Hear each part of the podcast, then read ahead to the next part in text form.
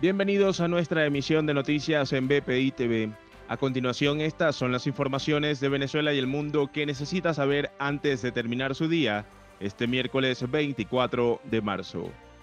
Tomás Guanipa, embajador de Venezuela en Colombia por Juan Guaidó, denunció los hechos violentos relacionados a las FARC en el estado Apure y aseguró que lo sucedido pone en peligro a la población y a las Fuerzas Armadas venezolanas mientras que responsabilizó a Nicolás Maduro por la actuación del grupo guerrillero. Escuchemos a Tomás Guanipa, embajador de Venezuela en Colombia. Venimos denunciando desde hace años la presencia impune con el apoyo del régimen de Maduro de irregulares colombianos, de guerrilleros que cruzan la frontera y van a nuestro territorio para armarse, para prepararse, para atacar a Colombia, pero también para delinquir dentro de nuestras fronteras.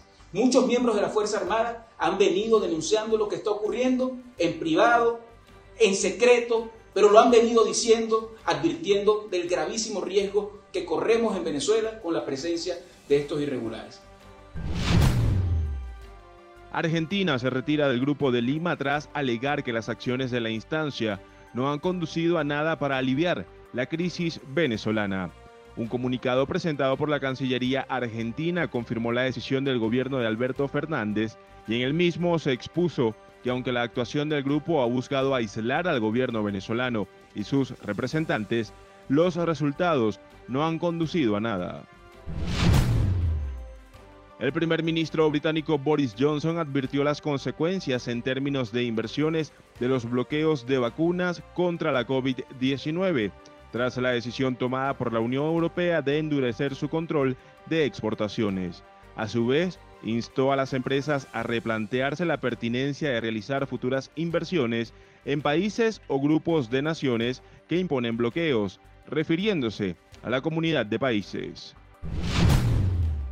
En Estados Unidos, la vicepresidenta Kamala Harris aseguró estar frustrada por el cúmulo de menores y documentados en centros de detención en la frontera con México, y prometió que visitará la zona, al igual que el presidente Joe Biden, sin aclarar la fecha. A su vez, reconoció que la situación representa un problema enorme. Delcy Rodríguez anunció este miércoles que no aprobarán el ingreso al país de la vacuna de AstraZeneca, distribuida por el mecanismo COVAX. La funcionario alegó que ya conocen los problemas que ha tenido esta dosis al ser aplicada y apelarán a otra vacuna. Al mismo tiempo, solicitó a Tarek Williams Saab iniciar una investigación de fondo contra Juan Guaidó por impedir que se garantice la atención médica. Venezuela será testigo de la ceremonia de beatificación del médico de los pobres, el doctor José Gregorio Hernández, el próximo viernes 30 de abril, en las inmediaciones del Estadio Universitario de la UCB en Caracas, en declaraciones de Cardenal Baltasar Porras, administrador apostólico de la Arquidiócesis de Caracas, detalló que al menos 2.000 personas podrían asistir y también será transmitido por los medios de comunicación. Para el desarrollo de estas y otras informaciones, los invitamos a sintonizar nuestra señal en vivo y contenido on demand en bpitv.com o a través de Roku, Apple TV, Amazon Fire y nuestro canal de YouTube. Síganos en las redes sociales como arroba BPITV.